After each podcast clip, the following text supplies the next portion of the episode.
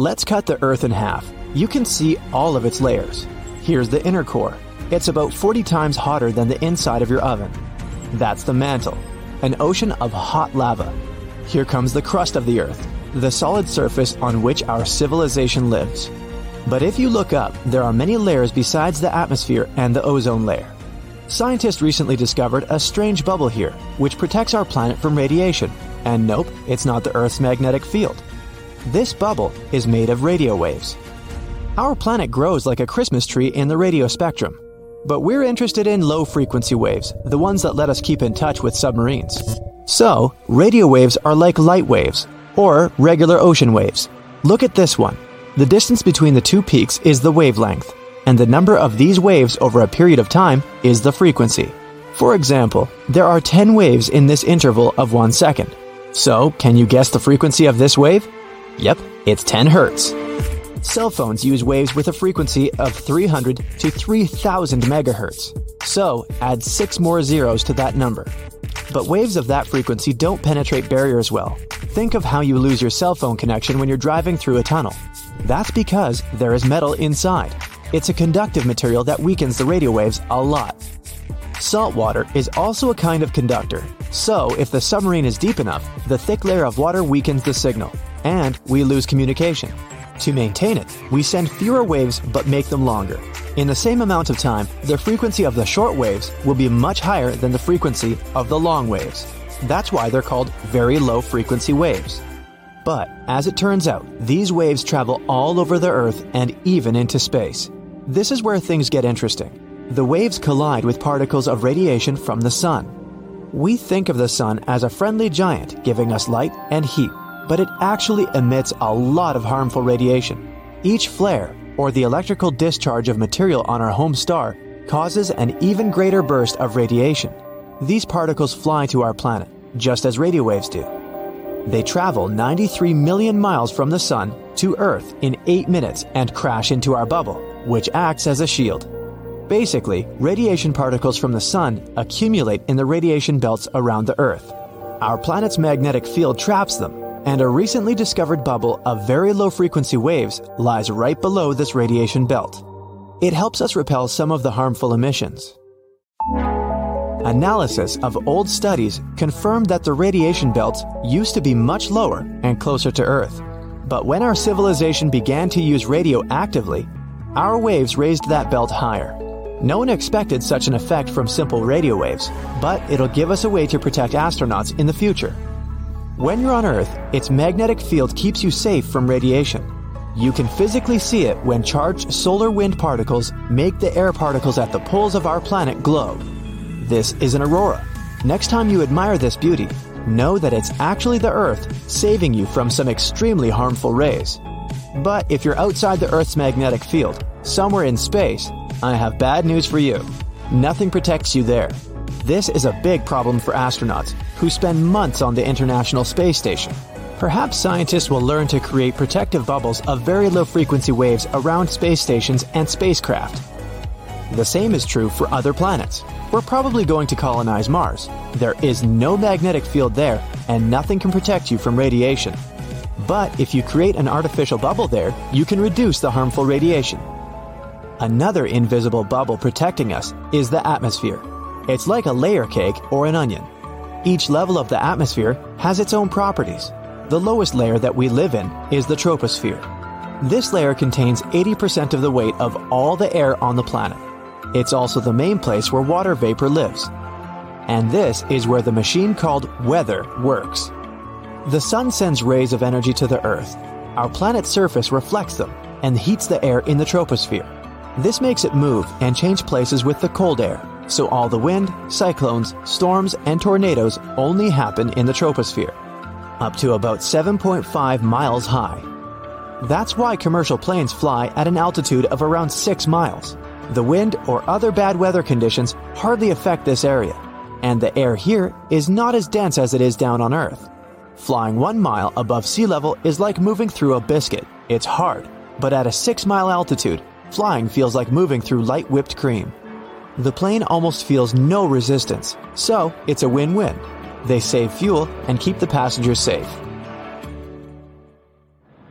A couple of significant downsides are that it's very cold and you can't breathe there. It's cold because there are very few air molecules to absorb heat from the ground and transfer it to each other. You wouldn't be able to breathe here for the same reason. That's why planes are equipped with oxygen masks, just in case. Let's go a little here. This is the stratosphere. There's even fewer air molecules up here, and that's where the weather probes fly. They're the kind of small balloons with computers people use to predict the weather.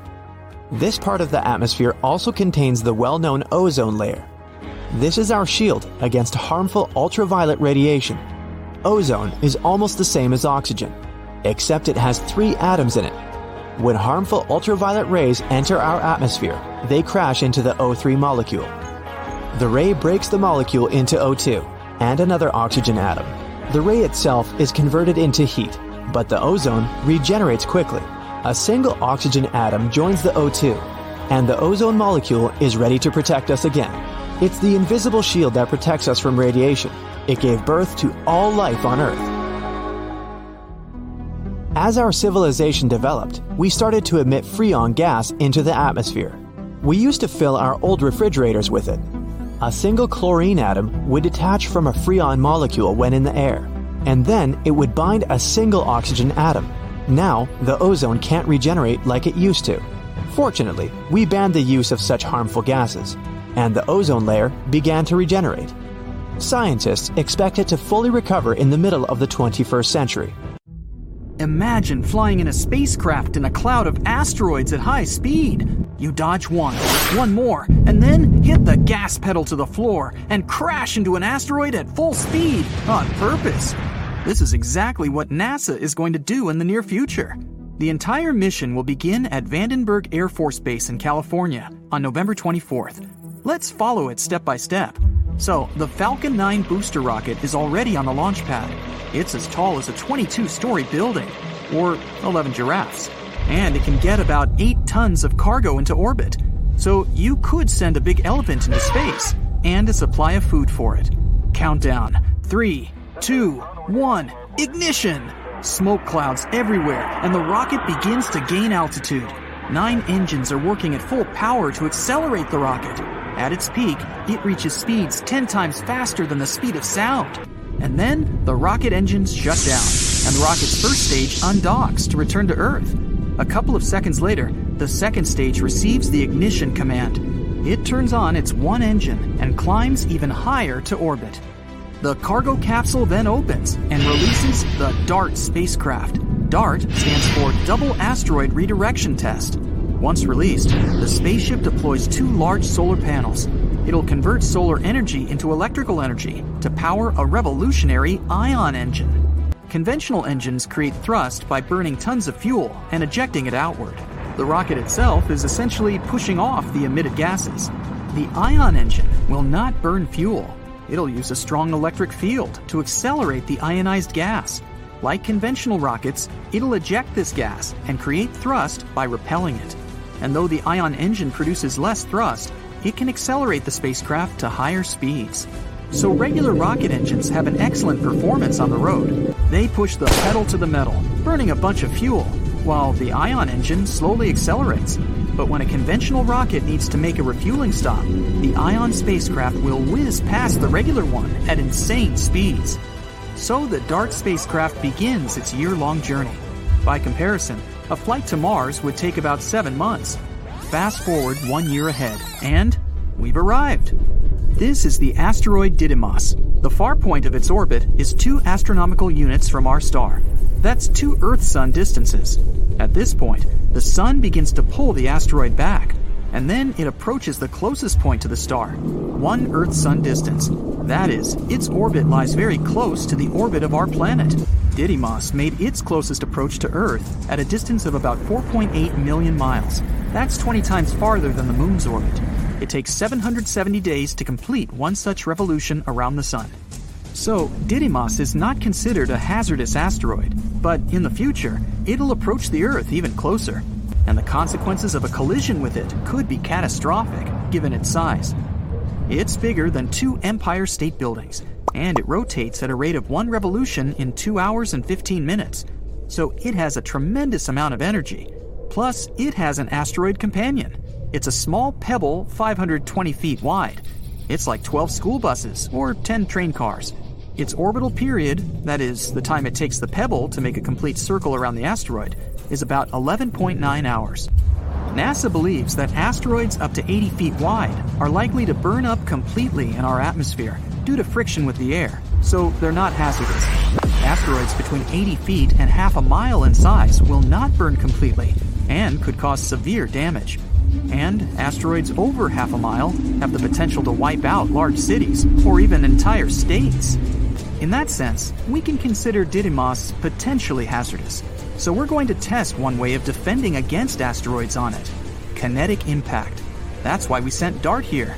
So our spacecraft is going to hit an asteroid, only not its main body, but its little companion. DART is already moving toward it at about 4 miles per second. At that speed, a trip from New York to Washington, D.C. would take less than a minute, and a trip across the United States from coast to coast would take about 10 minutes. DART is getting close. Three seconds to impact.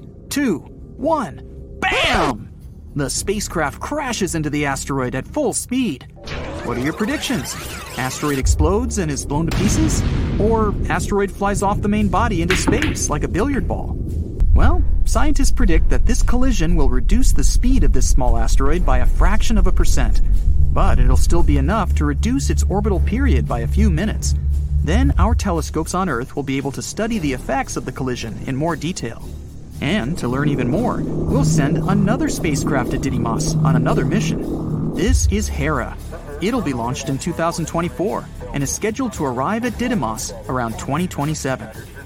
This spacecraft will carry a bunch of research equipment to assess the collision damage done by DART. When it arrives, Hera will take many pictures of the small asteroid, including a fresh impact crater.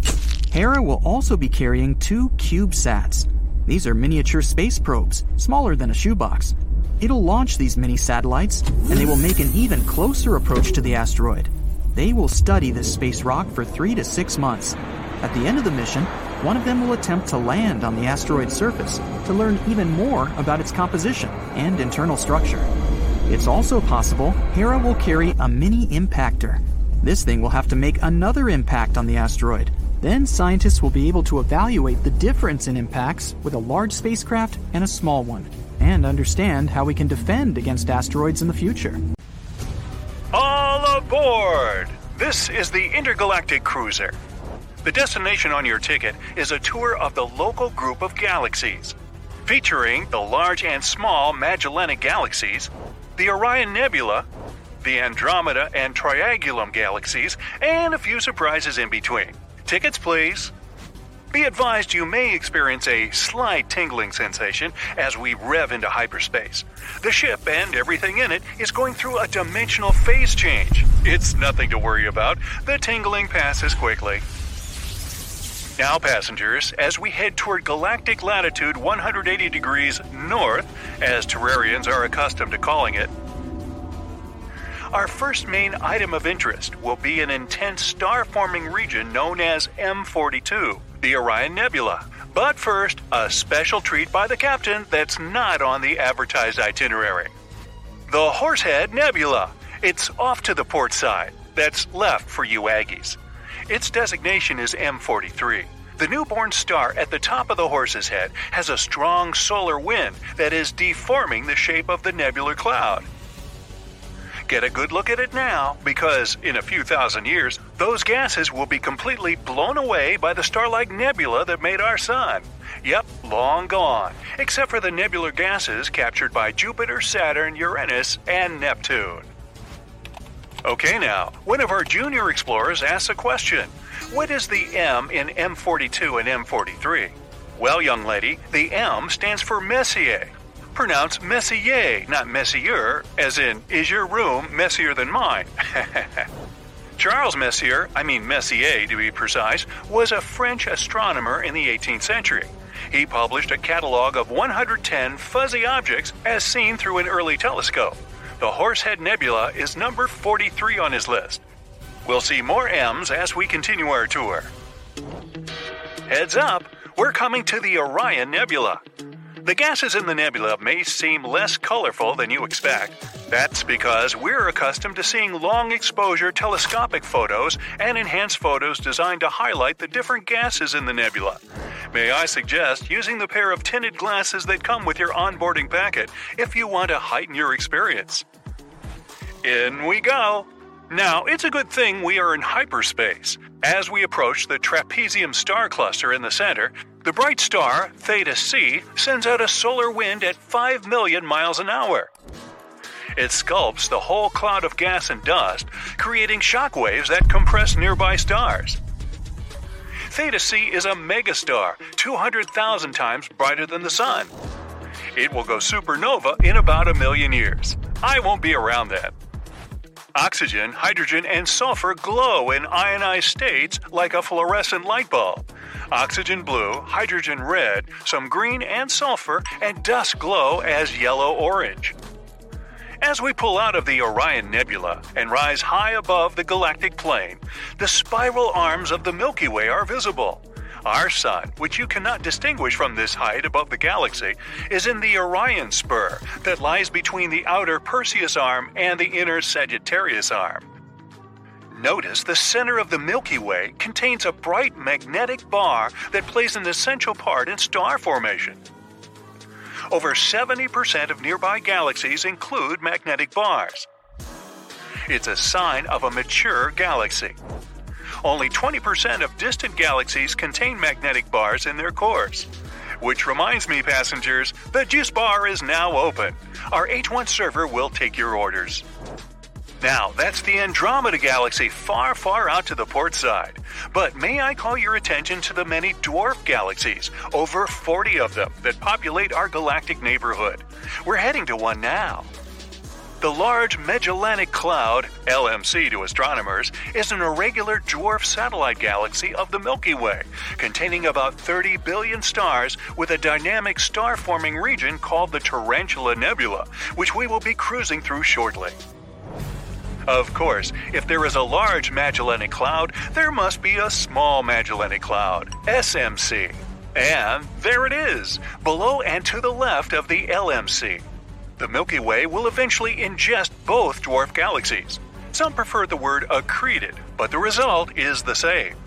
If you use your tinted glasses again, you can see that the LMC has stripped away a tremendous amount of gas from the SMC, as they have interacted gravitationally over millions of years. Hey, I know all about gas. Now we're heading out of the Milky Way to a distance of about 50 kiloparsecs. That's 50,000 parsecs, or about 163,000 light years. So, what's a parsec? No, it's not slang for pair of socks. A parsec is about 3.26 light years. A light year is about 5.88 trillion miles. The word parsec is a combination of two words, parallax and second. Parallax is the shift an object seems to make when viewed from two different perspectives. Looking at an object with your left eye and then your right eye, you'll see the object appear to shift. That's parallax when an astronomical object is photographed with the Earth on one side of the Sun and then again six months later on the other side of the Sun. The shift is measurable in degrees of arc, or minutes of arc, or seconds of arc, down to milliseconds of arc. That's a parsec, a parallax of one arc second, which turns out to be 3.26 light years. Hey, what about a Joan of Arc? That's how you measure distances in France. Meanwhile, since you can't measure a light year with a ruler or a tape measure, parsecs are the scientific way of telling the distance to a star or intergalactic object. The greater the parallax, the closer the object is. The smaller the parallax, the farther away it is. Now, straight ahead in the heart of the Tarantula Nebula is the R136 star cluster. Within a distance of one light year, there are over 40 stars each with a mass over 50 times that of the Sun. Wow. You may think the Earth is pretty big, but the Sun makes up almost 99.9% of the mass of the whole solar system. The rest of the mass is made up by the planets and their satellites, asteroids, comets, gas, and dust. It's around 93 million miles away from our planet, but it keeps us warm every day. Its temperature is about 10,000 degrees Fahrenheit, but the space surrounding it is still cold as ice. To understand this, we need to distinguish between heat and temperature. Heat is the energy inside some object. Temperature is something that tells us if that object is hot or cold. When the heat is transferred to that object, it makes its temperature go up. When the object is losing heat, the temperature goes down. Heat can be transferred in three different ways. The sun does it through radiation. That means it's releasing heat in the form of light. Your body radiates heat too, as infrared waves. That's why thermal imaging cameras will detect that you're in the room even at night. The hotter the object, the more heat it will radiate. The temperature only affects matter. Since space is mostly a vacuum, it doesn't have enough particles for heat to transfer in any other way than through radiation. When the heat from the sun gets to an object, the atoms start absorbing energy, but the heat can't transfer since there's no matter in space. Those rare atoms and molecules in space will absorb the heat. And they'll simply stay that way, while the cold vacuum will stay cold. There's a lot of matter inside Earth's atmosphere, so the energy of the sun can transfer easily. But if you put an object outside of the Earth's atmosphere in direct sunlight, it would end up heated to 250 degrees Fahrenheit because it's matter made of atoms and molecules. The temperature of the vacuum is negative 454 degrees Fahrenheit. That means, depending on where you are, space can either burn or freeze you. The sun isn't actually yellow. It emits light over a wide range of wavelengths. We can tell both its temperature and color by the peak in its spectrum. For instance, cooler stars will appear red, and hotter stars will be blue with yellow, orange, and white stars in between. When it comes to the sun, the spectrum peaks at a wavelength we'd usually call green, but our eye perceives it differently. So, the shade of green in combination with other wavelengths from the spectrum is going to look white to the human eye. We generally see the sun as yellow because our atmosphere scatters blue light more efficiently than the red one. During sunrise and sunset, there's more red light in the spectrum of the sun, which gives us amazing sceneries. Sunspots are part of the sun's visible surface that are on average way cooler than the sun itself. They overlap with parts that have an increased magnetic field. These parts don't allow the release of heat to the sun's visible surface. That way, the rest of the sun's surface is three times brighter than those sunspots. That contrast makes them appear almost black. If we could take a sunspot apart from the sun and place it somewhere in the night sky, it would be different, as bright as the moon when we see it from the Earth. All the planets in our solar system spin in the same direction because they were formed from one protoplanetary cloud, except for Uranus and Venus. They have probably had some strong impact on them that made them spin in the opposite direction. But it's different with galaxies. They don't usually form the same cloud of dust and particles. Also, they're not randomly distributed across space. They come in filaments, dense, slender strands of dark matter and galaxies, with voids in between. Proto-galaxies are linked by gravitational forces in small areas of space.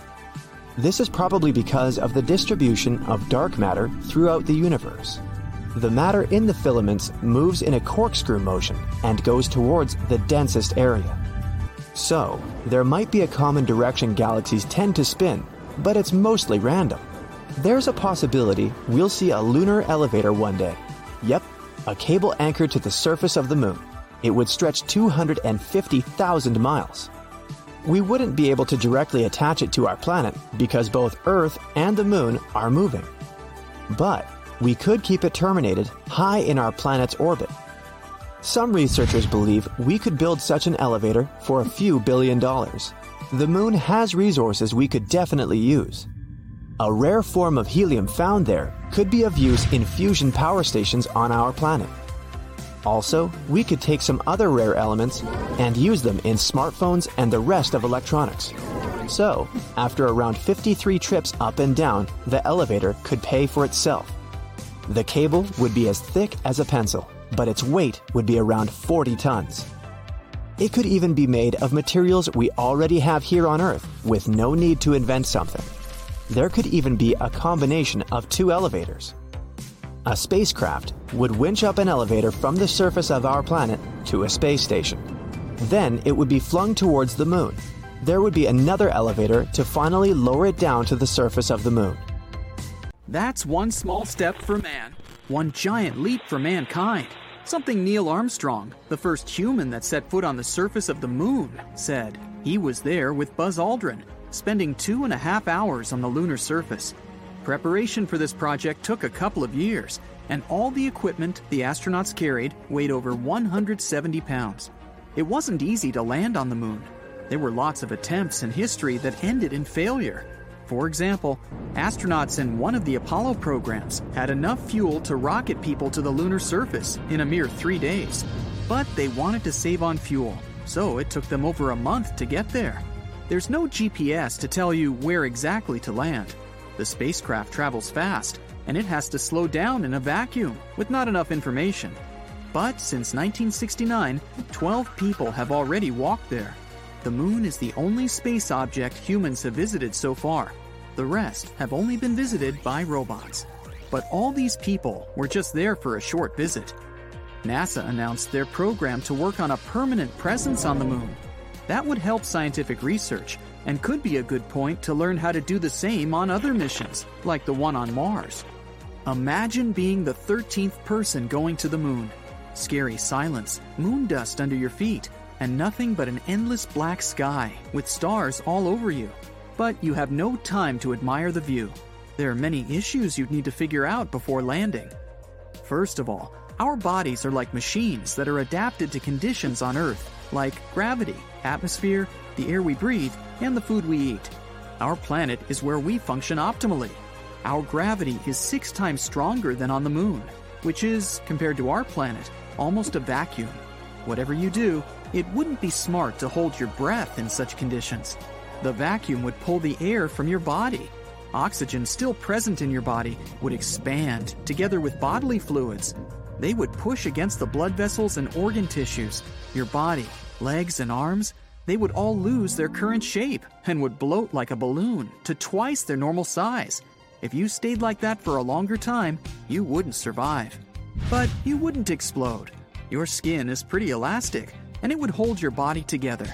Liquids that are exposed to your body would evaporate. The surface of your eyes and skin, it would all boil. Saliva would literally boil on your tongue. But the blood would still be liquid. The walls of the vessels would protect it from boiling. No atmosphere, no oxygen either. The oxygen that's already in your lungs would quickly be gone, and you'd have nothing to breathe in. If your organs stopped getting oxygen, usually delivered to different parts of your body by blood, you'd pass out because your brain would shut down. It would happen in the first 15 seconds. That's how much time your body has to use the remaining oxygen in the blood to keep the brain functioning. Stay like that for a longer time, and bye bye. No ozone layer, no strong magnetic field. The atmosphere of the moon is similar in density to those uppermost layers of the Earth's atmosphere, where we have the International Space Station. That means your body would be exposed to all those dangerous ionizing radiations from outer space we can't feel now because layers surrounding Earth keep us safe. On Earth, our muscles and bones are tuned to resist gravitational force. Without gravity, we'd start losing muscles and our bones would become weaker. It's like with the blobfish, a marine creature that looks like the saddest animal on Earth. This fish lives deep down in the ocean. When down there, it looks like most other fish, just slightly scarier. But when it's out in the fresh air, it becomes flat, and its entire body looks like some weird, sad pudding, all due to differences in pressure. The moon would make you look like a blobfish because of drastic changes in atmospheric pressure there's no pressure that would hold your body together. While on Earth, a column of air presses an approximate mass of 15 to 20 tons on the entire surface of your body. We don't notice this because this air pillar presses the body equally from all sides. There's air inside your body too. Internal pressure is the same as the atmosphere. And on the lunar surface, there's no pressure from outside to back it up. It's also really cold up there, Temperature drastically changes from 250 degrees Fahrenheit during the day to negative 208 degrees Fahrenheit when it's night. A day on the moon lasts 29 Earth days. That means you'd be spending 14 and a half days in unbearable light, and the next 14 and a half days in scary cosmic darkness. Your body could eventually freeze solid if it's nighttime, the same as in other places in space. Depending on where exactly you're at, this would happen within 12 to 26 hours. Or, if you visited the moon during just one regular afternoon, you'd be burnt to a crisp. It's better to do what Apollo 11 did and come at dawn. So, you fall right into the heart of the black hole and prepare for a sad end. Well, you don't have to. Falling into a black hole won't necessarily destroy you or your spaceship. You have to choose a bigger black hole to survive. If you fall into a small black hole, its event horizon is too narrow, and the gravity increases every inch down. So, if you extend your arm forward, the gravity on your fingers is much stronger than on your elbow. This will make your hand lengthen, and you'll feel some discomfort, rather significant to be honest. Things change if you fall into a supermassive black hole, like the ones in the center of galaxies. They can be millions of times heavier than our Sun. Their event horizon is wide, and gravity doesn't change as quickly. So the force you'll feel at your heels and at the top of your head will be about the same, and you can go all the way to the heart of the black hole. This myth is busted. The next myth claims we can save the Earth from a giant asteroid with a big bam. The familiar plot is that a spaceship lands on the surface of an asteroid. A team of astronauts quickly drills a hole in it, leaves a present there, and flies away. Then, bam! As a result, the asteroid may break into several pieces and continue on its way to Earth. Well, big chunks of the asteroid fall to our surface, causing a lot of damage. So, our mission is failed. Well, to save Earth, we need a really big bam not only outside the asteroid, but right above its surface. When the boom happens, the force of the blast pushes the asteroid slightly downward. Even a slight change in trajectory would be enough to make the asteroid fly past the Earth in the future. Done. Oh, and if you made a big boom on an asteroid, you'd never be able to hear its loud sound. Yeah, we often hear the sound of spaceships and battle in space in the movies, but that's just a myth. Sound is a wave that spreads because of the vibrations of molecules. A person claps a few feet away from you. The sound wave begins to push the first air molecule next to the clap, then the third, fourth, and so on until the wave reaches your ear. So, to spread sound, we need molecules like air or water. In our atmosphere, sound waves spread out just fine, but space is a vacuum, so it's nothing here. You can clap your hands loudly there, but there just won't be any molecules that can vibrate and carry that sound. One more myth about asteroids we need to fly a little farther than Mars' orbit. Whoa, we're in an asteroid belt, and we constantly have to dodge giant rocks and blocks of ice. We got in some dense asteroid cloud. Mm, not true. The fact is that space is huge, and the distances are incredible. All the rocks and debris in the asteroid belt are only 4% of the weight of the moon, so there really aren't that many of them there. To understand the size of the emptiness in space, look at the collision of two galaxies. There are billions of stars in each of them. If we mix them up, it's unlikely there will be any collisions even here. Another myth is that there's zero gravity in our orbit.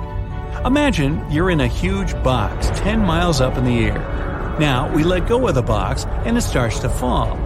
You're falling simultaneously with the box at the same speed. And now it's as if you feel zero gravity. Well, the same thing happens in orbit.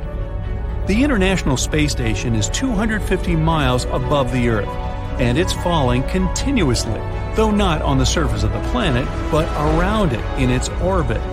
Its speed at this point is about 4.7 miles per second. It could cross the United States from the west coast to the east coast in just 8 minutes. So the astronauts there are experiencing the same thing. They're just falling with the ISS at that speed. Now, let's look at the moon. It always looks at us with one side. This means the moon has a dark side and the sun's rays never get there. Well, that's a myth. The whole point is that the moon is gravitationally locked to the Earth. There are days and nights there too. It's just that this rotation is perfectly aligned with the rotation of the Earth. So, whenever you look at the moon, you only see one side. Although there are days when the sun shines there too, so it's not the dark side, it's the far side. And we even have pictures of this place. And there's one of the biggest craters in our entire solar system, the South Pole Aitken Basin. It's as wide as two states of Texas. One myth that turned out to be untrue is that people have never actually been on the moon. This is the original spacesuit of the first astronauts who were there. Look at the sole of the shoe. Some people claim there's no way they could have left footprints like this there. Actually, they could. On the moon, the astronauts wore extra boots over their suits, and their soles matched the footprints on the moon perfectly. The astronauts didn't grab them when they left the moon. They left a lot of stuff there, too. They even ripped out the armrests of the seats of the lunar module to reduce its weight. Now, the total weight of human trash on the moon is about 187 tons, including several lunar rovers, spacecraft debris, rocket stages, and lunar probes. That's like three Boeing 737s. The next myth is about summer. The hot season comes because the Earth approaches the closest distance to the Sun in a year. The sun warms our planet more, and we all have to go to the beach. Well, not true. Let's draw an axis through our planet. It's slightly tilted on one side, and winter comes when our planet's axis is tilted away from the sun. But over time, the axis tilts toward the hot star. Then its rays shine at such an angle that it gets warmer. It's true, though, that the Earth happens to be at different distances from the Sun. This is because our orbit is not a perfect circle, but slightly flattened, an ellipse. Normally, we think of the distance to our star as about 93 million miles, but that distance may be longer or shorter than 3 million miles, depending on which point in our orbit we pass. Another myth about the Sun is that it's yellow. Well, let's send you into space for this one. You look out the window and it's white. The sun only appears yellow to us through the filter of our atmosphere. The composition of the air and its thickness just distorts the light of the star. But stars do come in different colors. Cooler stars have bright orange and red colors. These are usually very old stars, older than our sun. But young and very hot stars are bright blue. The sun is about in the middle of the spectrum. Thousands of strange spaceships sneak into Earth's airspace. They descend to our planet and fly through cities, plunging people into complete chaos. Suddenly, the door of the largest ship opens, and a strange creature comes out. It tries to copy our language and says they had come from a distant star, Proxima Centauri. Something like this might happen because scientists have recently picked up a strange radio signal off that star. Proxima Centauri is the closest star to our solar system. It's only 4.2 light years away. That means a beam of light that starts from this star reaches Earth in 4.2 years. That's also 270,000 distances from Earth to the Sun. The star Proxima Centauri itself is too pale for us to see with the unaided eye in the night sky, but its system hides a little secret. Let's fly there and take a closer look. So here's this red dwarf. It's seven times smaller than our Sun and eight times lighter. Proxima Centauri is 1.5 times bigger than Jupiter and almost 150 times heavier. But what we're looking for is a little further away. This is Proxima Centauri b, a planet similar to Earth. It's only 10% larger than Earth and is in the habitable zone of the star. It's the perfect distance, not too far away and not too close. So the temperature isn't too high or low there either. Water, if it exists on that planet, can be in a liquid state. And so, life can survive and evolve there. Maybe it's developed enough to send us the signal that we had received. A radio signal is basically waves. They have a certain frequency and length, and we can always tell an artificial signal from a naturally generated one. The signal that we picked up from Proxima Centauri b had a frequency of 982 megahertz. The regular radio we listen to in the kitchen or in the car picks up signals around 100 megahertz. That's why scientists have concluded that the signal was created artificially. Such signals could have a way of communication between the developed worlds. If this is really a message from an outer space civilian, we should be able to decode it. For this, any civilization must use the simplest method of encryption. For example, Earth has already sent a radio signal into space. It was the Arecibo message. This message consists of 1,679 digits. It's a rectangle of 23 by 73 squares that has information about our civilization encoded using a binary code. At the top of the rectangle, there's a system of numbers that we use. They're marked in white. This purple thing is the key to read the next part of the message. The atomic numbers of the elements like hydrogen, carbon, nitrogen, oxygen, and phosphorus are encoded in this key. These are the key elements that can start life. If those who receive this signal can make sense of the numbers in the key, they can read the next part of the message. These green things are the building blocks of our DNA chain. And right at the bottom here is the DNA chain itself. The white rectangle indicates the number of pairs of these building blocks, and the blue spirals show the shape of a DNA chain. And then we see the human silhouette itself. The white and blue object to its left is a coded number of our average height. The human itself is drawn here at the ends of the DNA strand so that the outer space civilization can understand what we look like. And the white rectangle to the right of the human sketch is the number of Earth's population at the time of the message. That's 4.2 billion as of 1974, almost half the number we have now. The next part is a drawing of our solar system. The big yellow square is the sun. Then come all the planets in our solar system, including Pluto. Earth is shifted up a bit here, so that outer space civilization can understand where this message is coming from. In the last drawing is the observatory from which this message had been sent into space. This signal is now on its way to the M13 star cluster 25,000 light years away from Earth, so it won't get there for another 25,000 years and we'll need another 25 to get a response if there is really someone on the other side who can receive the signal. If the signal from Proxima Centauri is also a message, we'll need time to decode it. So let's fire up our superpowered computing machine and wait for the result. But this isn't the first mystery signal we've ever picked up on Earth. Scientists recorded an unusual wow signal in 1977. They supposed it came from somewhere in the constellation of Sagittarius, the telescope was picking up the unknown signal for an impressive 72 seconds. Later, a scientist who looked at the printout of the signal concluded that the signal was artificial. He wrote, Wow, on the printout as his reaction. The following observations and studies couldn't catch this signal again. Some theories said that this signal came from a celestial spaceship flying by. It had flown away, and we could no longer detect the signal. But most likely, this signal was created on Earth. It was directed upward but reflected off an object at a high altitude. It could have been an airplane, a satellite, or space debris orbiting our planet.